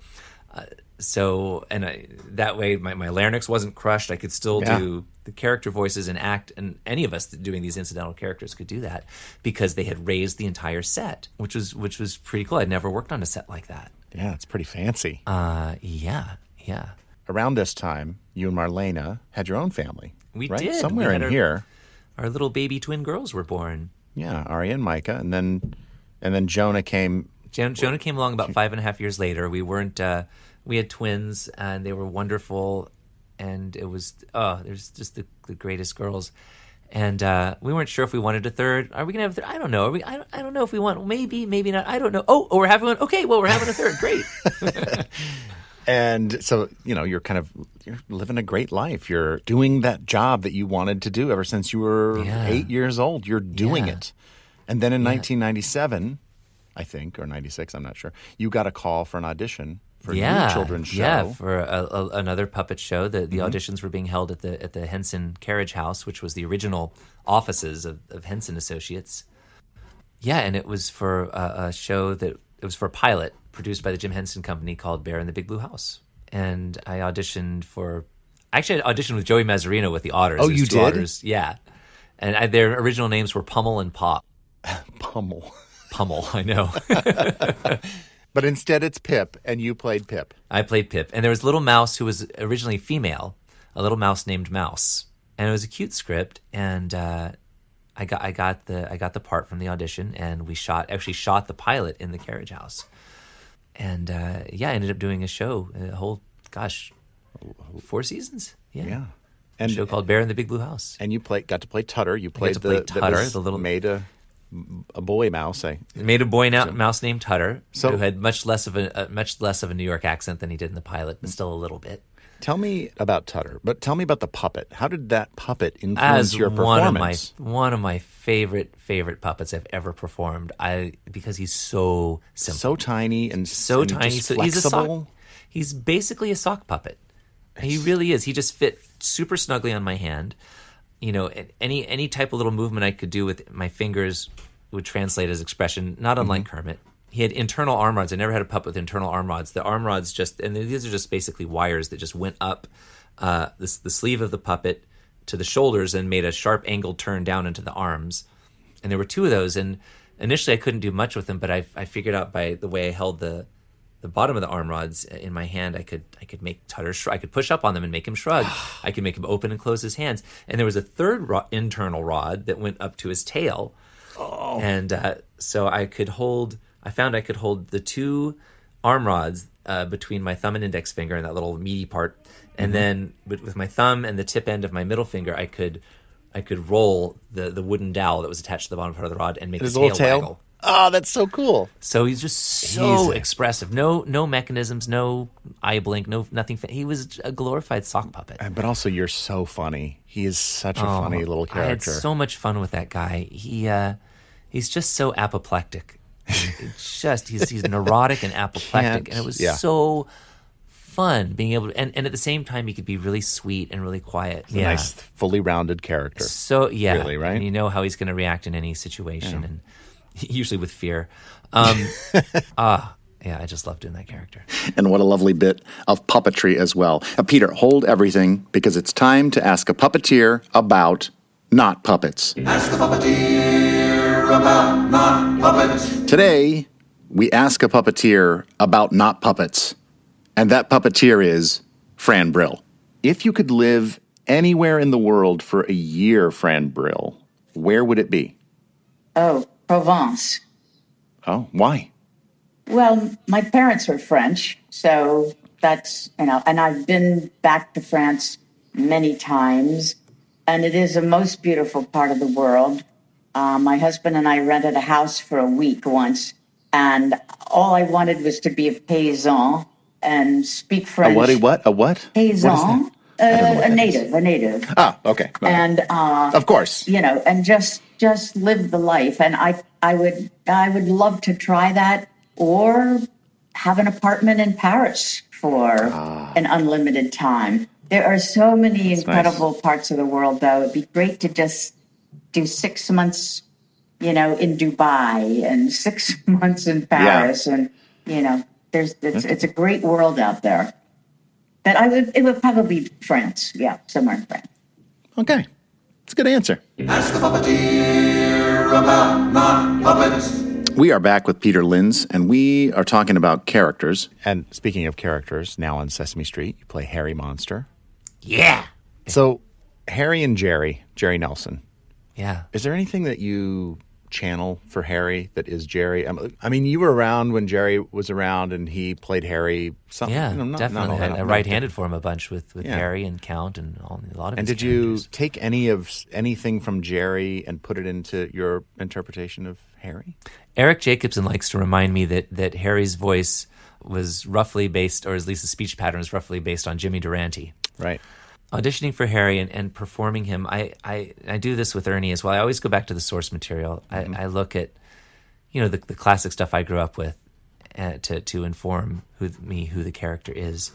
Personally, with Jerry, Jerry could do so many characters, and he was such a mega athlete with his voice. Yeah, not just his voice, but also his mind. There's the mental gymnastics to be so many different characters. I don't know if I can speak to anything directly from Jerry himself. Yeah, other than the character that he gave the world. And you did that same thing with Ernie. Oh, yeah. Oh, yeah. Even more so. You're so great at his playfulness, and you're so always so clued in to Ernie on the acting side of it. You feel like that's all drawing from the source material. It is. Well, it's two things. It's twofold. One is, of course, growing up with him. Mm-hmm. But secondly, it's really interesting studying Ernie. I say I go back and I'll watch, and there's these wonderful compilations on YouTube of classic Ernie and Bert. There's so much. And Ernie evolved over time, like our characters do, but even the voice, changed a little bit. And but what's fascinating is going back and not just watching it to be entertained by it, but studying it and actually saying, okay, how is Ernie reacting to Bert? How is he not reacting to Bert? Mm-hmm. From a technical standpoint, what does Jim do with the hands? What does Jim do with the mouth, with the lip sync? And there's a lot of things that Jim did with that character that I naturally don't do. That when I do my puppeteering style technique with Ernie, it doesn't look like Ernie to me. It looks wrong. For instance, if I move the mouth to every single syllable I'm saying, when you're doing lip sync, when you're teaching, I always say, well, when you start out, you want to say lip sync every single syllable. Right. But if you watch Ernie, and actually Jerry Nelson did this all the time, they skip syllables. Yeah. Peanut butter and jelly, 7 syllables. 7 mouth flaps. 7 mouth flaps. But Ernie, peanut butter and jelly. It might be 4 or 5. You may have done 4 or 5 there. That's because when and Jim and Frank discovered this too, is sometimes watching their stuff back, particularly on film, if they were doing every syllable, the puppet would blur. It would strobe. It would look blurry. And it doesn't look right. The other thing that I do that Jim didn't is I do these micro reactions. And I think this is something I learned from Kevin Clash. A lot of us, you know, he was our... Well, I've told Kevin to his face. He's my mentor and tormentor. Kevin's puppetry was so beautiful and so surgically precise, and that was a huge influence on me. And so my own puppetry tends to, I try to embody that. Jim did not. You know, when I'm playing some other character, I'll do all these little micro reactions, so you can kind of, I want to communicate what's going on inside his head to the audience while he's reacting to whatever situation he's in. Yeah. Ernie doesn't do that. Ernie just looks. He just watches. And he holds very still. And even when Bert screams or loses it, I'm watching Ernie, and he's just watching. He's just like, okay. You know, and it's a totally, it's awesome. It's and so really, are you, really fun. You're trying to replicate that in some way? Or kind of I am trying to be as true to Jim Henson's Ernie as I possibly can be. You know, I have a very different instrument in my voice. Yeah. I'm a completely different human being. Right. And it's, boy, it is such a challenge. And you know this, it is such a challenge taking on a legacy character. Up until Ernie and Harry Monster, I didn't do any legacy characters. No. Even with Muppets, it was my own character. With Sesame Street, I was doing those incidental characters, which you reminded me of that I still can't remember. You remember Elmore and Surfer Lamb. And Elmore and Surfer Lamb, sure. Hundreds of others. I also remember Ordon. I remember the backup singers for Polly Darton. Polly Darton. But you're right. You know, we both had the opportunity to create roles, originate a character, and we've had the honor and responsibility of taking on roles to become custodians of these legacy characters. And what are the differences in creating a role from nothing and taking over for somebody like you did so much harder with Ernie and Harry. So creating your own character is so liberating. You know, there's no wrong choices. And we'll talk about this in a minute, because I do want to get to Muppets. Okay. You're safe. No matter however you say a line, that's the right way to say it. That's how the character would say it. When you're taking on a legacy character, you're not just trying to replicate someone's, voice. That's the thing. That's a huge thing that's out there. It's like, I do a great Elmo voice. I do a great Kermit voice. I was like, well, that's awesome. The voice is such a tiny part of it. For sure it's part of it. Yeah. But it's such a tiny part of it. Such a small part of it. It's so much more important to get the character, to know who that character is, to know what drives them, to know how they'll react in any given situation. And also, and you've said this before, it's not a museum piece. You're not trying to replicate someone else's performance. I mean, in a way you are, but at the same time, it's not under plexiglass. This character, like, I don't know how Ernie would say the word internet. Right, because I never heard Jim Henson say internet. But they have to be able to live on beyond. They have to live on, and they have to continue to grow, and they have to be in the modern world. They can't just be beholden to things they've said before. That's right. Yeah, and they are going to grow with you as you. Yeah, exactly. I mean, you do have to make them a legacy character. You do ultimately have to make your own and be comfortable in their skin. But that can take a really long time. And thank you for your kind words about Ernie. I still feel like I have a lot of work to do. And I do. I still will study Jim. I will still look at those YouTube clips, because I'll start getting to my own habits. I'll start micro-reacting to Bert, and I'll start flapping the mouth more. Like, okay, no, bring it down. Simplify. Yeah. Simplify. And you're doing that while you're also acting. That's right. While you're also partner, you're also kind of processing all of these things. There's so many things coming into your brain at one time. You're also trying to see if you're framing okay. You're watching the lines. You're working with your scene partner, Eric Jacobson. It's a lot of multitasking. It's a lot to do. So doing a legacy character and the responsibility and the expectation. You know, these characters have fans. They're not fans because of me. Right. I know. They're not. They're not watching these wonderful bits or like, oh my gosh, Ernie because of me. It's because it's Ernie. It's Jim Henson. Jim. It's Jim. It's and later years it was Steve, and for a little while there Billy. So anyway. You and I have something, and we both have something in common here. I mean, a lot of things, but one of those things is that we both have Eric Jacobson as an acting partner. Me with Kermit, Eric's Foxy and Miss Piggy, and you as Ernie with his Bert. Yeah. So let's just talk about that for a minute. Let's talk about Eric. Let's dish on Eric. He's not here. Yeah. He's so... He doesn't listen to stuff. No, he's such a consummate performer. He is so detail-oriented. And he's focused not only on the character, but so many times on the comedic timing and the delivery that is specific to that character in any given scene. Like talk about surgical. Oh yeah, he's and intentional and psychotic. No, I do love working with him. He's a great scene partner. Oh my gosh, yeah, absolutely. And you know you're going to look good working with Eric because he will not settle for anything. Yeah, but he will work the bit until it is the right way. Until it is exactly right. Yeah, that's right. He will. And it also helps that you and I are both very, very good friends with Eric, you know. Yeah. I've said, you know, I don't know how this works with you guys with Kermit and Piggy. I feel like for me and Eric, the Ernie and Bert dynamic, it just, the dynamic part, you know, never mind, getting the character right, that does not come easily. Mm-hmm. But the dynamic, it was there from the word go with me and Eric. Yeah. Because I feel like even personally, we do embody some elements of those characters. You're very much Ernie-like as a person. And he's Bert-like as a person. He has a goofy side to him as well, but he does. He also is a very much... And I have a serious side to me as well. Absolutely. And dull side. But in speaking in terms of generalities, Eric is very precise and very deliberate. Whereas I'm like, it's good enough. It's good enough. Which is a perfect pairing. It's so great. Yeah. I mean, that's it. You're right. The dynamic is perfect there. So we're going to talk about the Disney Muppets now, shall we? Oh, let's do. All right. So you worked on Muppets from Space. I did. We were doing season 3 of Bear in the Big Blue House, and I got a call from Martin Baker, and he said, "Peter, how are you? We're doing a film down in Wilmington, North Carolina. We'd love you to come be a part of it." And so you went down there, and you mostly did Miss Piggy in the film. That's what I ended up doing. Originally, I was just, you know, one of the kind of the second tier guys, just doubling for people and doing right hands. And Steve was actually supposed to do Piggy, and he really didn't want to. And I so think somehow you got somehow roped I think into I done it. Piggy for a scene, and I think Steve even just looked up, was like, "Peter, why don't you do Piggy?" I was like, "Oh, okay." And I remember Bill Barretto was the puppet captain on that. And he's like, you sure? You sure you got this? Like, yeah, definitely. He's like, okay. Now, you know that you're in the trailer, your voice is in there a few times still. I know. It's crazy. That's crazy. Yeah, that wasn't supposed to be. But in the trailer, I just listened to the trailer again last night because I remembered when I saw the trailer back whenever that was, 1999, I remember thinking, that wasn't Frank.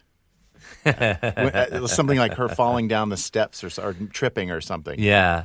And it was definitely I think that was her big entrance in the film when she walks into Bunsen and Beaker's lab for the first time. Man, I remember that. Falls. I remember that because she's walking in and, you know, Brian Henson was directing and he wasn't quite happy with the way I was making her swing her hips as she was walking in. And so Bill's like, here. And Bill rarely does this, but he took the puppet and he tried to do it. He's like, oh, no, you're making this look so much better than me. And he gave me Piggy back. And when I fell... Bill says in his way, very quietly, Bill's such an amazing, amazing mentor and supporter. Yeah. And he says, "So what's going on? What's going on when she trips? What's going on in your head?" And I said, "Oh, she broke a heel." And he's like, "Okay, good." Yeah. He just wanted to make sure I had a specific choice. Not just falling. I wasn't just falling for the sake of falling. I said, "Okay, good." It ended up being I was doing Piggy. Bill, I think, grabbed the outside of her hips just below camera frame and did this little back and forth motion. Mm-hmm. And Brian stuck his hands up. He was going in front of me trying to give her legs. Oh gosh. I mean, it's beautiful. It is. Yeah, it's a love. That's something they used it in the trailer. Yeah. Any other Muppet stuff after Muppets from Space, after that, before the big one came along in 2011, 2010? Before 2011, between Muppets from Space and 2011. I'm not sure if I got my years right. The first Muppet thing I ever did was a Muppet meeting film. Mm-hmm. I was assisting Steve. I think it was just Dave and Steve, and I was an assist on that for a few days in New York. Mm. There was a home video version, a home video sing-along video from Muppets Treasure Island. Yeah. And I worked on that, assisting, and I think I actually did get to do one of the boars. I even have a picture. So that was before Muppets That was before, Space. Was it? I think so. Okay. Well, I don't know. It was before. Maybe. Yeah, so I had done some stuff with the Muppets. Letters to Santa?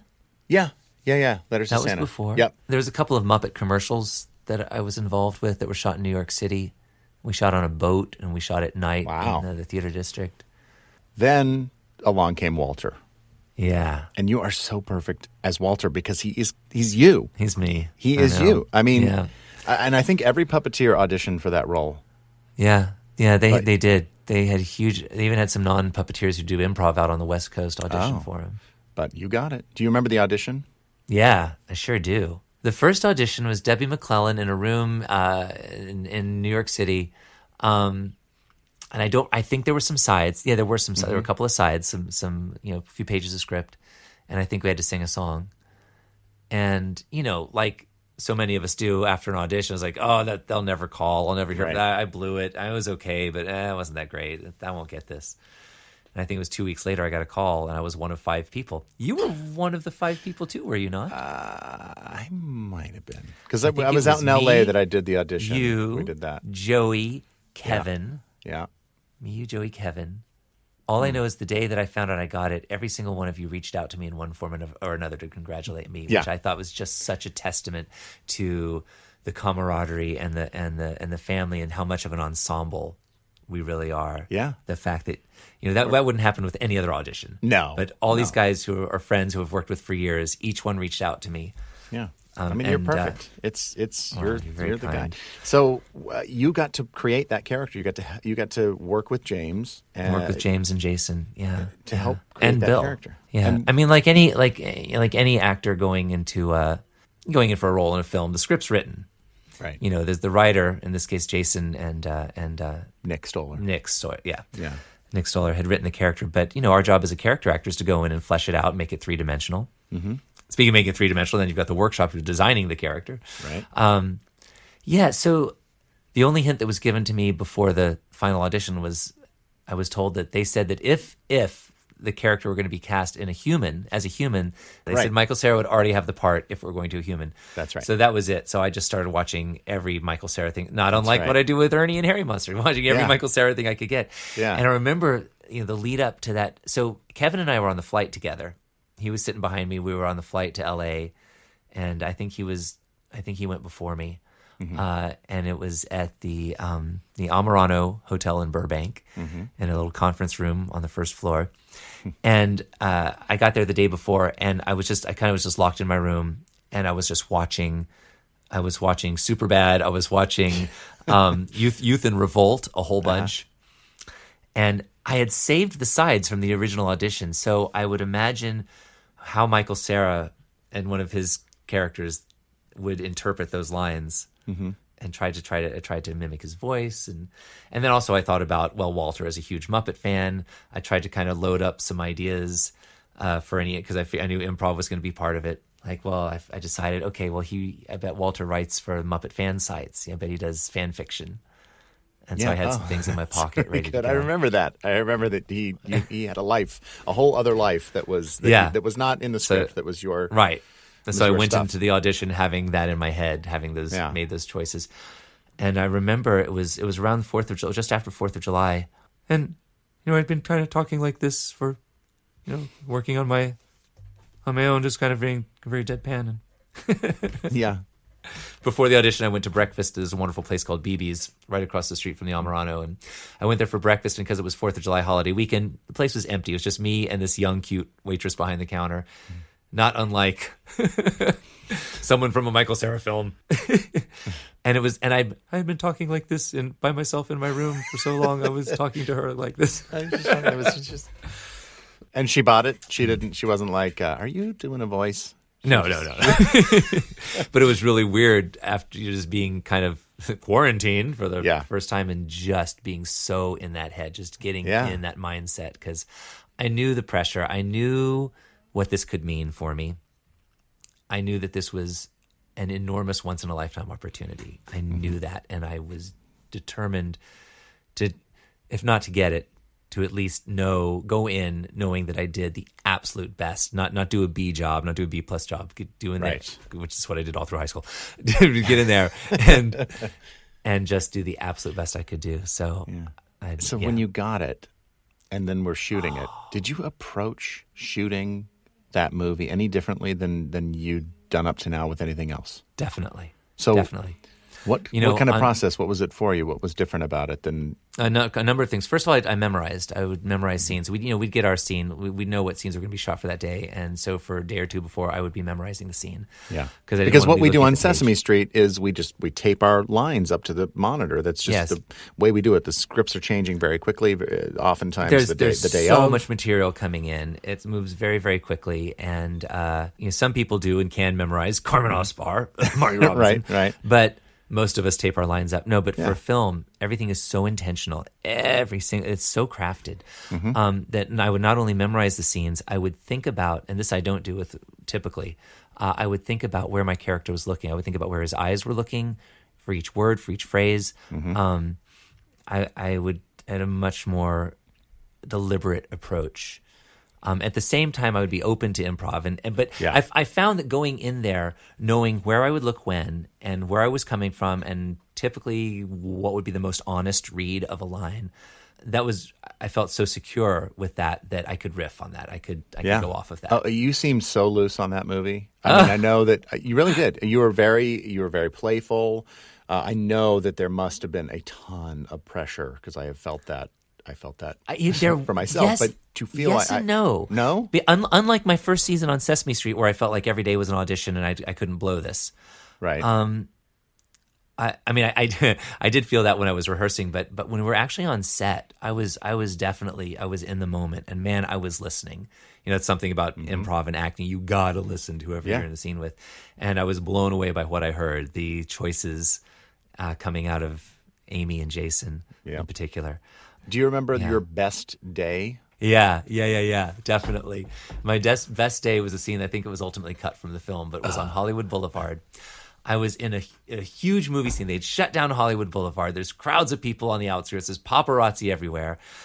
We've got a stunt man, a stunt coordinator. There's live cars. Even before the cars, I'm in a scene with Amy Adams, Jason Segel, Rob Corddry, and my character, the only puppet in the scene, and I've got a ton of lines, and there's so many people around because it is a movie, and I was like, I kind of stepped out of myself for a moment. At that moment, I'd never been in that situation before, and it is what I'd always wanted. Where, I was just.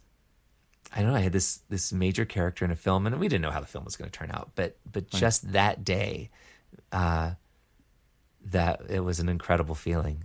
It was legitimizing. I'm not, I think most of us actors are not the most secure people. Right. No, we're not. And that was just... Yeah, it was a good day. It was a really, really good day. Yeah, it's nice when you can step outside for a minute. I mean, we spend so much time really inside our own head and watching the monitor and looking at the characters and thinking about the lines and the character and scene partners. And so hard sometimes to kind of step out and go, oh, wow, we have a really cool job. Your childhood self steps outside for a second and you're like, dude, you're doing it. I know. Oh, my God. Yeah. Nicknames. Remember we had nicknames for all the Muppet performers on that film? Yeah, we did that at the Doheny Mansion. Yes, we did. Which I see in so many movies now. Yeah. Now, the quick story is that we all decided one day, because we were sitting around for whatever reason. You have a lot of downtime. Yeah. You have downtime in television, movie time, even more. Exponentially more downtime. Yeah, and we were deciding we needed to have nicknames. We were going to pick people's nicknames for them. There were very specific rules. You couldn't pick your own. If you did not like a nickname that we picked for you, well, that was going to be your nickname. Yeah, definitely. I mean, even more so, that locked it in. Yeah, that locked it in. So do you remember? I remember. Yes, I remember. Oh, I remember. I remember most of them. Okay, so Peter, you were Java. Later, because of my love of coffee and espresso. You became the connoisseur later. But well, Dave Goles likes to call me the connoisseur. Yeah. Dave, speaking of, was the sauce. Dave is vegetarian and is all about sauce on his food, so he's the sauce. Steve Whitmire was Big Cat. Yep. You... Or Mr. Sparky. Not just Sparky. That's right. Mr. Sparky. Yes. Yeah. And our friend, yep. It's yours, Mr. Sparky. Yep. And Eric Jacobson, of course. Psycho. Yeah. David Rudman. New Coke. Because he was in a New Coke commercial. Right. And I remember we tried so hard to find that New Coke commercial. You can't find it anywhere. We cannot find it. So if you I tried to find David Rudman in the party scene in Risky Business because he's in the background. Yeah. And I think I found him, but he doesn't even remember it well enough to say whether that was him or not. I sent him a still. Bill Beretta was Smooches or Smooch. Oh, Smooch. Yes, Smooch. Because he's always kissing people. Alice Dineen was Dubois. Bruce Lanoil was Rabies. Nathan yeah. Danforth. Yeah. Trike. And Paul McGinnis. Oh, it was Paul McGinnis. Oh, I just got it. I know what it is. It's Haas. McGinnis. Do you remember? Paul was Haas. Yeah, Paul was Haas, for sure. Oh, man. So, I mean, so we had some fun on that movie. That was a blast. It eventually. For me, the first few weeks were tough. You know, Bill, once again, was holding my hand through that. And he doesn't take the credit for this, but he really did. Because that Michael Cera voice ended up not sticking at all. Bill was concerned that this character is an adult, but doing that voice, the puppet itself looks young. And when you do that voice, it kind of sounds young. Yeah. And he said, you know, Peter's got kind of a young sounding voice anyway. What if we were doing a table read, we're reading through the script. He said, why don't we go back, read one of these scenes, and Peter, just use your own voice. Right. Okay. I was terrified. That was the first time. Oh, I was terrified. Well, we're so used to doing character voices with these puppets. They look so goofy sometimes. You have to put a ridiculous vocal to it, or it doesn't work. And for to do your kind own of a voice, you know, at least growing up a little bit shy, the puppet can say anything. It's not your own voice. You put an affectation onto it, and it's not your own voice anymore. That was tough. So that was really tough. But everybody, I think, was like, oh, yeah. Yeah, exactly. They're like, yeah, that's it. Do that. That's what you're going to do. So Bill kept me honest those first few weeks. Like, you're sounding too young. Like, okay. Because I was starting to like, how are you starting to do this? It's like, no, just dial it down. Just talk. Relax into it. Yeah. What was your feeling when the movie finally came out and it was so well received? Oh, my gosh. I was thrilled. I couldn't believe it. It didn't seem real. Yeah. It still doesn't. I know, but it did really well. People received it really well. You were amazing. I talked about Bill being my mentor during all that and holding my hand those first few weeks to help find the character. You were, 9 times out of 10, you were my assist. You were doing Walter's Arms and Life's a Happy Song. Yeah. You know, you're doing you're doing his hands when he's doing that. Now it's become a meme. When he's just screaming and running and on that Steadicam shot. Oh yeah, that was so much fun. And then I got to return the favor in Muppets Most Wanted, and I got to assist you a bunch with Constantine, which was great. So the song. You sang a song with Jason Segel in that movie. It won an Oscar. Isn't that insane? You are singing on an Oscar award-winning song. Yeah, and it was the one – and my only little bitterness about it is it's the one year at the Oscars where they did not perform the nominated songs. That's ridiculous. They missed opportunity, Oscars. And you have an Oscar? For your performance? I do have an Oscar for my... They misspelled my name, though. Instead of, Peter Linz, they spelled it Brett McKenzie. Oh. And they shipped it to Wellington in New Zealand. So thanks to Brett's lovely wife, I've gotten to have my picture taken with it. Oh, that's nice. And I've gotten to hold it. My kids have gotten to hold it. We've gotten to look at the misspelling of my name on it. Yeah. Wow. Is there anything that you want to see happen with Walter? Something that he's not done yet? I'd like to see him come into his own a little more. With that film, it's so self-enclosed. And I didn't know that Walter was going to have a life beyond the movie. I think a lot of people, and I know there are people that kind of wish that were the case as well. Because he's just a guy.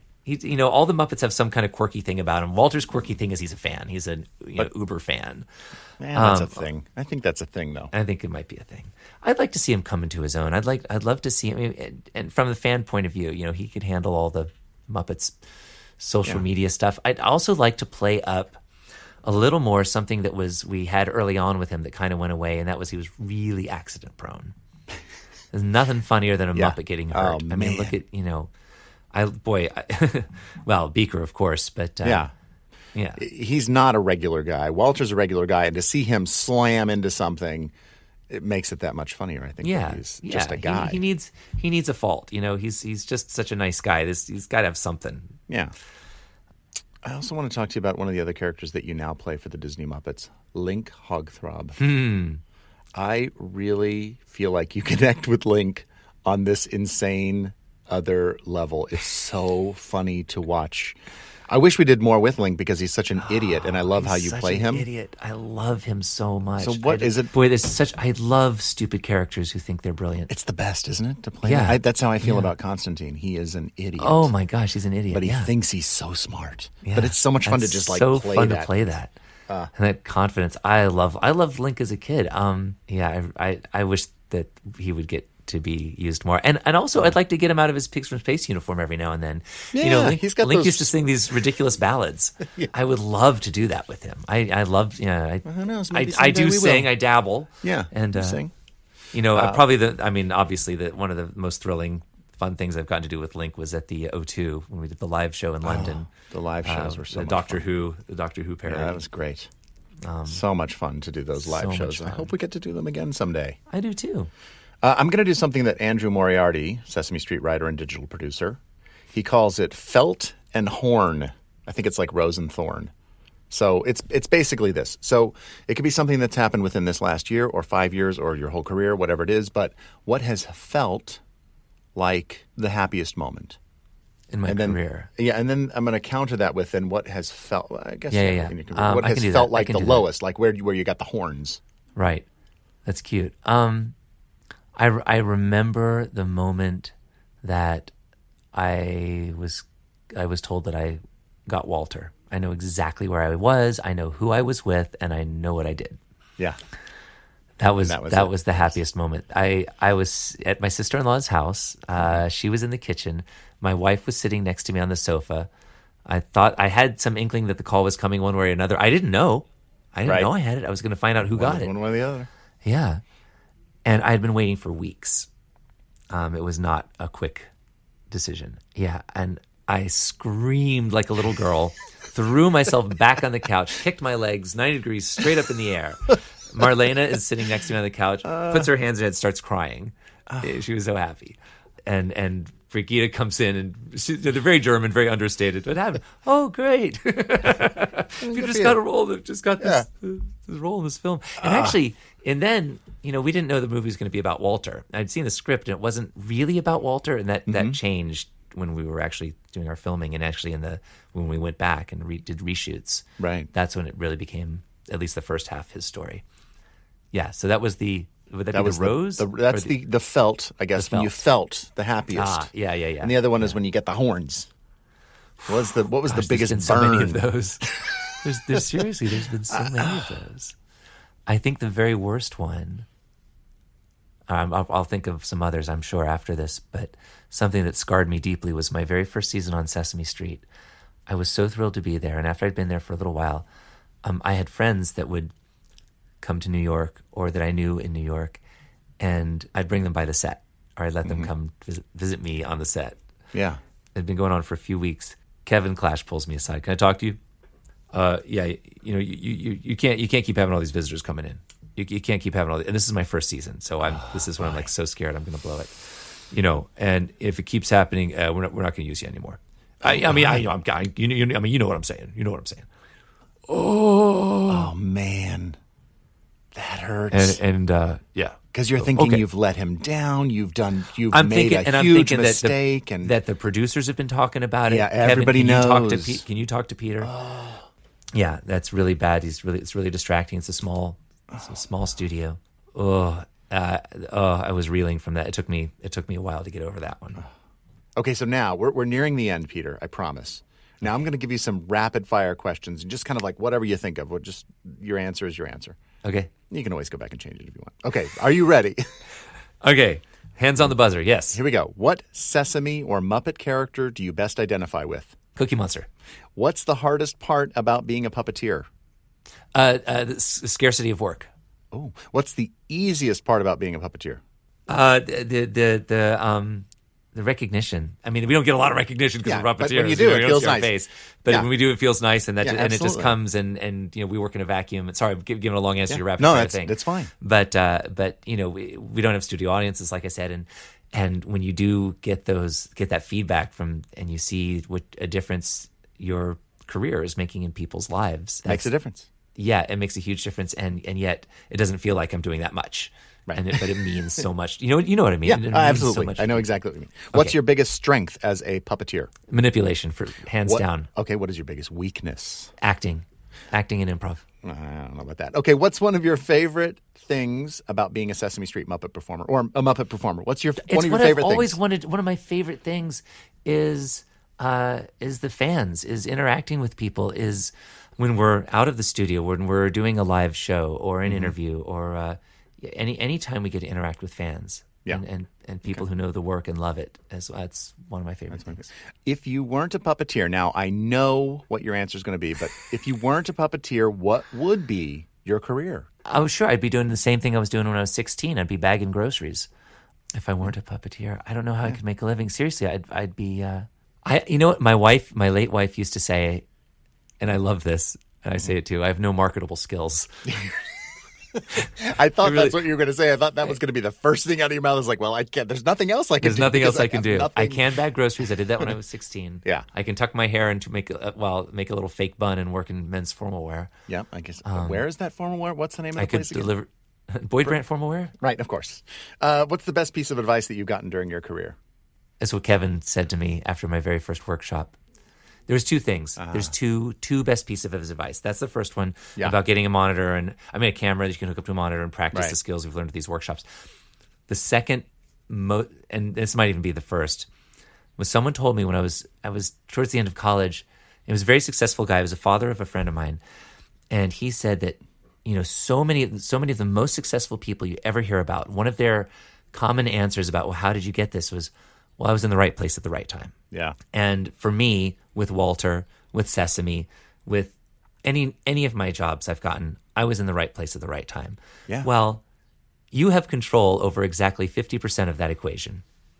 And that was part of my rationale for me and my wife moving to New York when we did, is that the work is there, and if this is going to happen for me, I got to put myself in the place.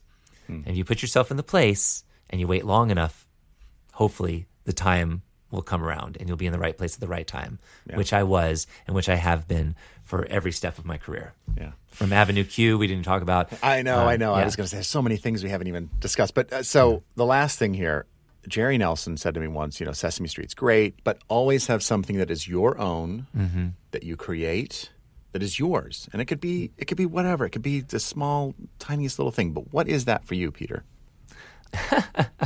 It's nothing I'm making a living on, but it seems to be what I do at Halloween every year with my house. Tell me about that. I know about it, but some people don't. I live in this beautiful old house. It was built in 1912, and it's kind of up on a hill, and it's on a dirt road. And the people we bought it from told us that they used to do a little cemetery in the front yard for Halloween, and that kind of something clicked in my head. It captured my imagination. About a year later, my wife was looking at something in Martha Stewart Living, and there was a thing about how to make your own headstones out of styrofoam insulation. And I was like, okay, all right, this is a thing. And I started making this cemetery in my front yard.